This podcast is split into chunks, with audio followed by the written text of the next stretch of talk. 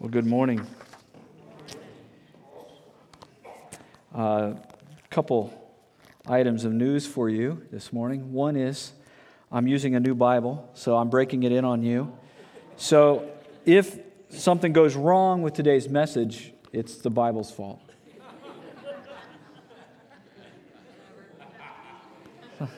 Thought maybe God was going to strike me down for that. Yeah, thank you. Very cute. Very, very cute. Uh, no, that's, that's good. It's good. Uh, it's, it is a new Bible, but it says the same thing as the other one, so we're good. Um, so uh, it has been a great joy to be with you uh, back in May and June, and then through the fall, and these uh, last week, and then this week. And so um, I'm wrapping it up, and there will be uh, Christmas things happening, and someone else here in January February, I think maybe into March. So, um, anyway, it's been a great joy. You are a praying church. And uh, I, have, I have heard that years ago in my affiliation within our uh, movement, the Christian Missionary Alliance. I have realized it in a new way having been here.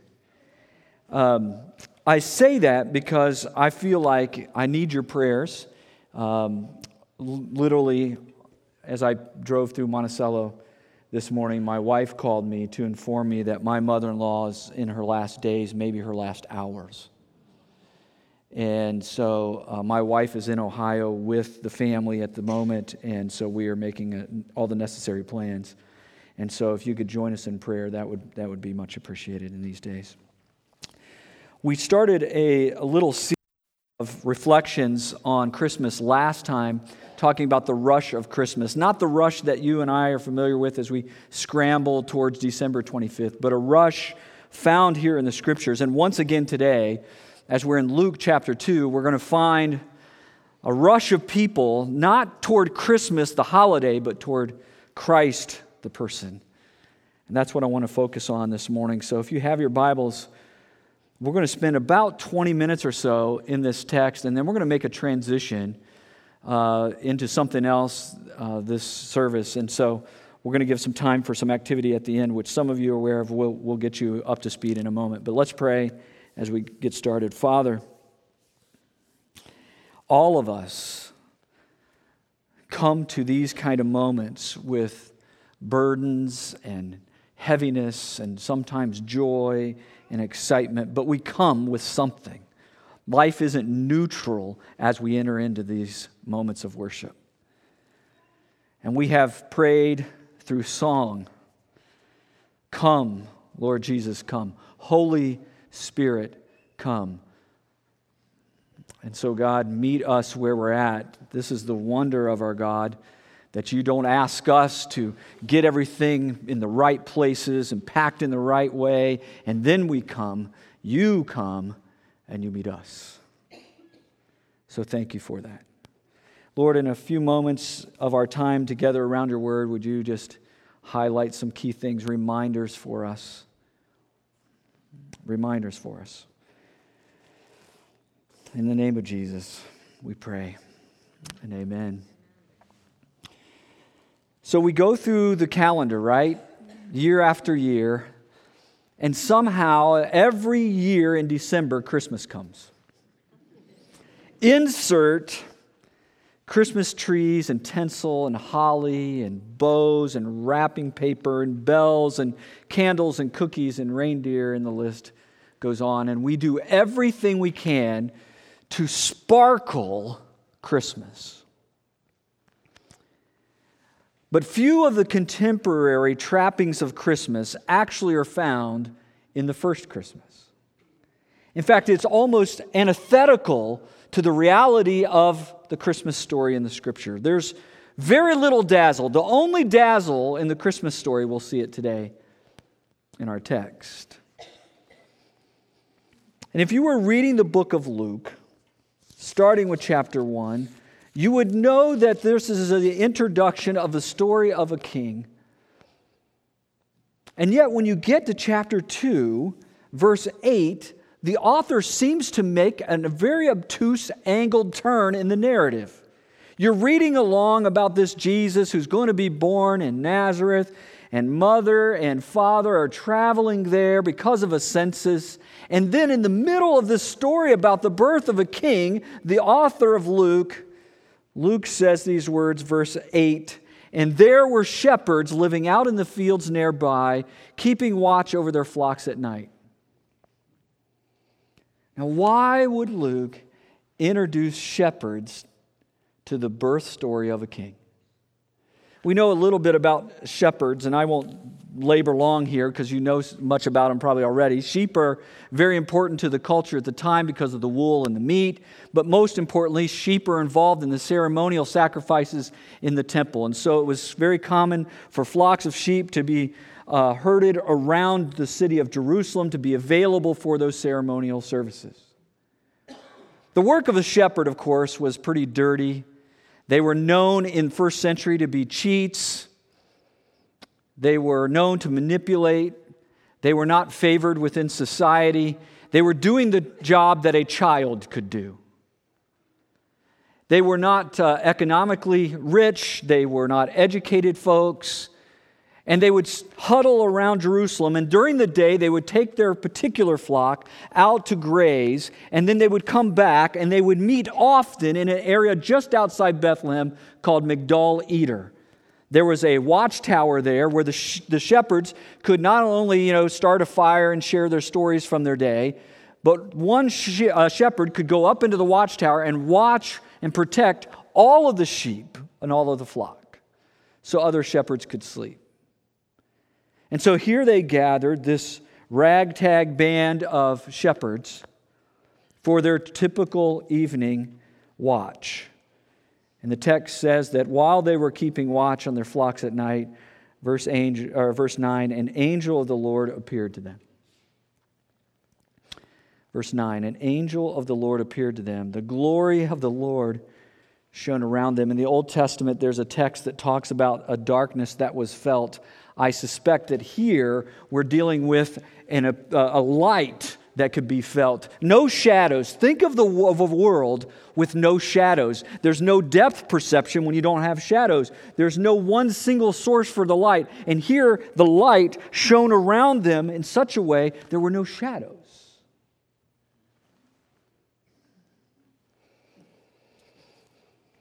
An angel of the Lord appeared to them. The glory of the Lord shone around them, and they were terrified. They'd never seen anything like this before. Why would the Lord show up to shepherds? Why not reach out to the kings of the world? After all, Jesus is a king. Why not reach out to the kings? Why not the princes? Why not the wealthy? Why not the educated? Get the, the scholars in the first century, get them to come to the birth of Christ because once they had beheld the, the Christ child, they could write it down eloquently. They could tell the story convincingly. So why bother with shepherds? Well, maybe the answer to the question is says less about the shepherds and more about Christ. When LeBron James plays basketball with children, it is saying more about LeBron James than the children. When Jesus Christ welcomes outcasts, welcomes the helpless and the hopeless, the poor and the destitute. It says more about Christ than it does the people that are there. Does that make sense? It says more about Jesus that we are here than it says about us being here. The glorious message of the Savior's birth comes to shepherds to demonstrate the glory of Christ Himself. In verse 10 now, here are these shepherds out in the fields. They're awakened, startled, shocked by the bright light of an angel. And now, the angel is actually going to speak. Verse 10 The angel said to them, do not be afraid. I bring you good news of great joy that will be for all the people. Today, in the town of David, A Savior has been born to you. He is Christ the Lord. The angel now is speaking words do not be afraid. It's the most common command in all of Scripture. 360 sometimes the Scriptures say, do not be afraid. Right. If you're sitting there and the light opens up, there's no shadows in the land, and an angel is before you in all of the splendor and glory and is speaking to you, right, don't be afraid. You tell me how that goes for you. But the angel's message is what's so significant. Why is it that the angel can say, You don't need to be terrified in this status just because of this? Because there is good news that it causes great joy for all the people. And you thought Christmas was just a nuisance. It's not. It's, it's about good news for all the people. What kind of good news? Well, there's great joy. Do you know that kind of joy? Psychologist William Marston asked over 3,000 people, What do you live for?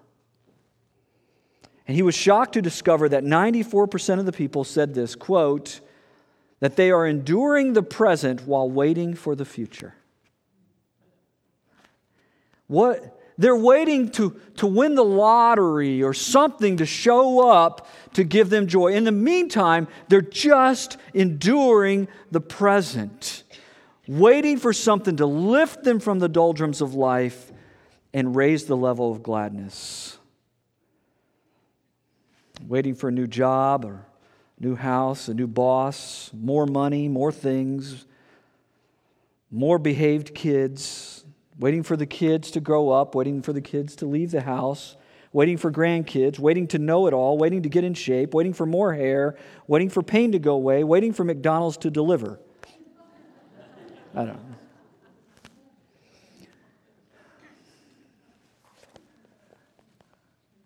Friends, spread the word.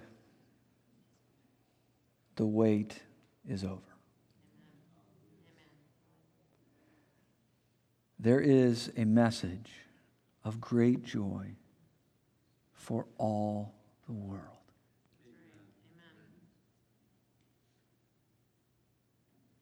Let's not be selfish with that. It's a message for everybody. How do we know? How do we know it's a message for everybody? I answered that already. Because shepherds are there. You know why Luke introduced us to the shepherds? To convince you and me of the veracity of this story. That there is great joy for all people, even shepherds. Hmm.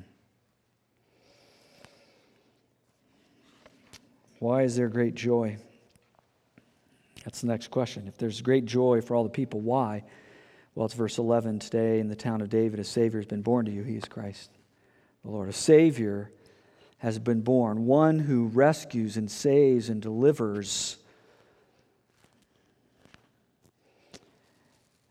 Archaeologists inform us that in the city of Rome, at the time of Christ's birth, on some of the ancient ruins, Caesar Augustus carried the title Savior of the world. While Caesar Augustus was in Rome celebrating himself as Savior of the world, the true Savior of the world was born in Bethlehem in obscurity. There is only one true Savior, and he has been born for you. God, in his infinite wisdom and compassion, sent a Savior to meet the greatest need of humanity the need for forgiveness and peace with God. This, my friends, is the message of hope. But it's also a message of peace. If you continue in the story, verse 12, this will be a sign to you. You'll find a baby wrapped in cloths and lying in a manger. We know that part of the story, right? And then something else happens in verse 13. Suddenly, a great company of heavenly hosts, the, the one One angel now has multiplied, and the choir, which auditioned in heaven for all of eternity, now is present, visible to our unsuspecting shepherds. And here the heavenly host appeared, and the angels were praising God, and this was their anthem Glory to God in the highest on earth, peace to those on whom his favor rests. This is a message of joy, it's a message of hope, it's a message of peace, not Pax Romana peace, outward, external peace, but a deeper inward peace. One historian referring to this very time in history says this about the Roman state taxes were high, he says, unemployment was high, the moral standards were sinking, and the military state was in control. Roman military, Greek philosophy, and Jewish law could not meet the needs of man's heart so God did it. Hmm. Romans chapter 5, verse 1 having been justified through faith, we have peace with God. Shalom, peace, security, stability, rest with God.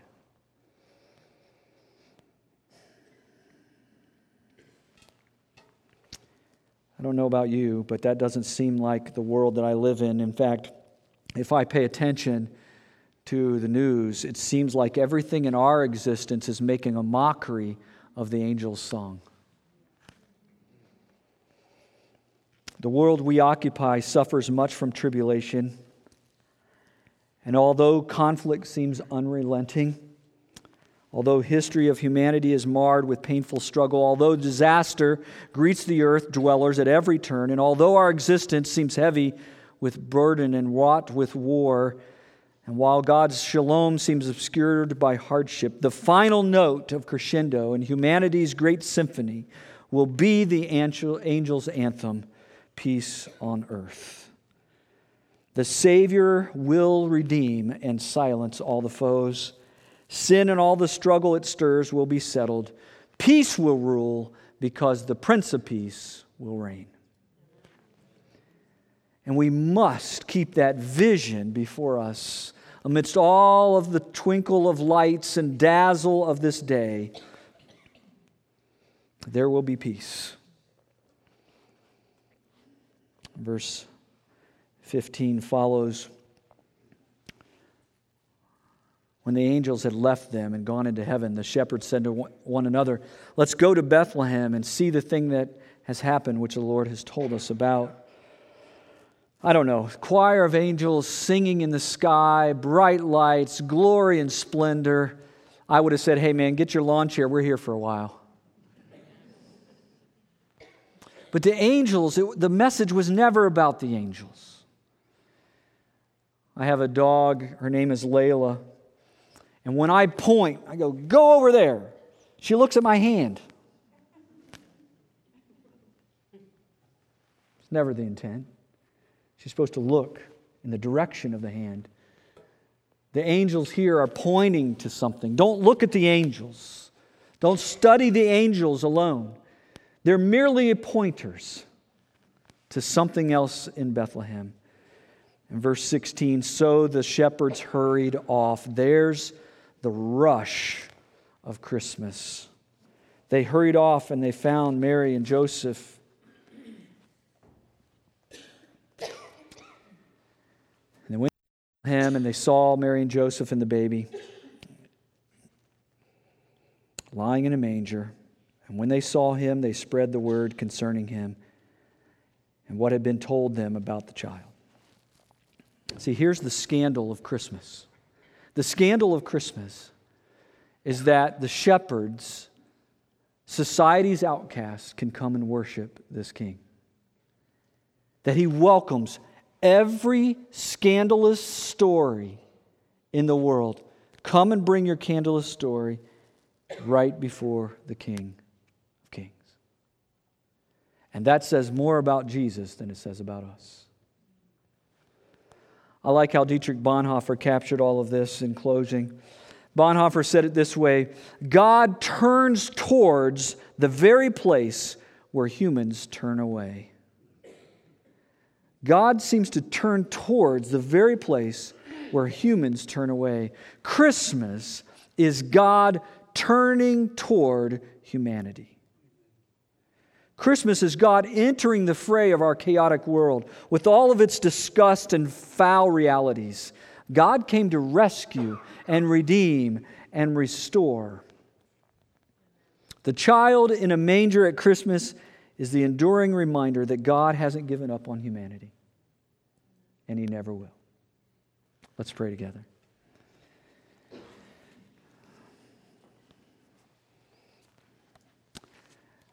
Father, help us this Christmas to press beyond the decorations, beyond the accessories of our celebration here, to be reminded of this simple truth that a Savior, a rescuer, has been born for us. What a glorious message it is. So let there be much joy, much hope, and much peace this Christmas because of the Christ child. And it's in His name we pray. Amen.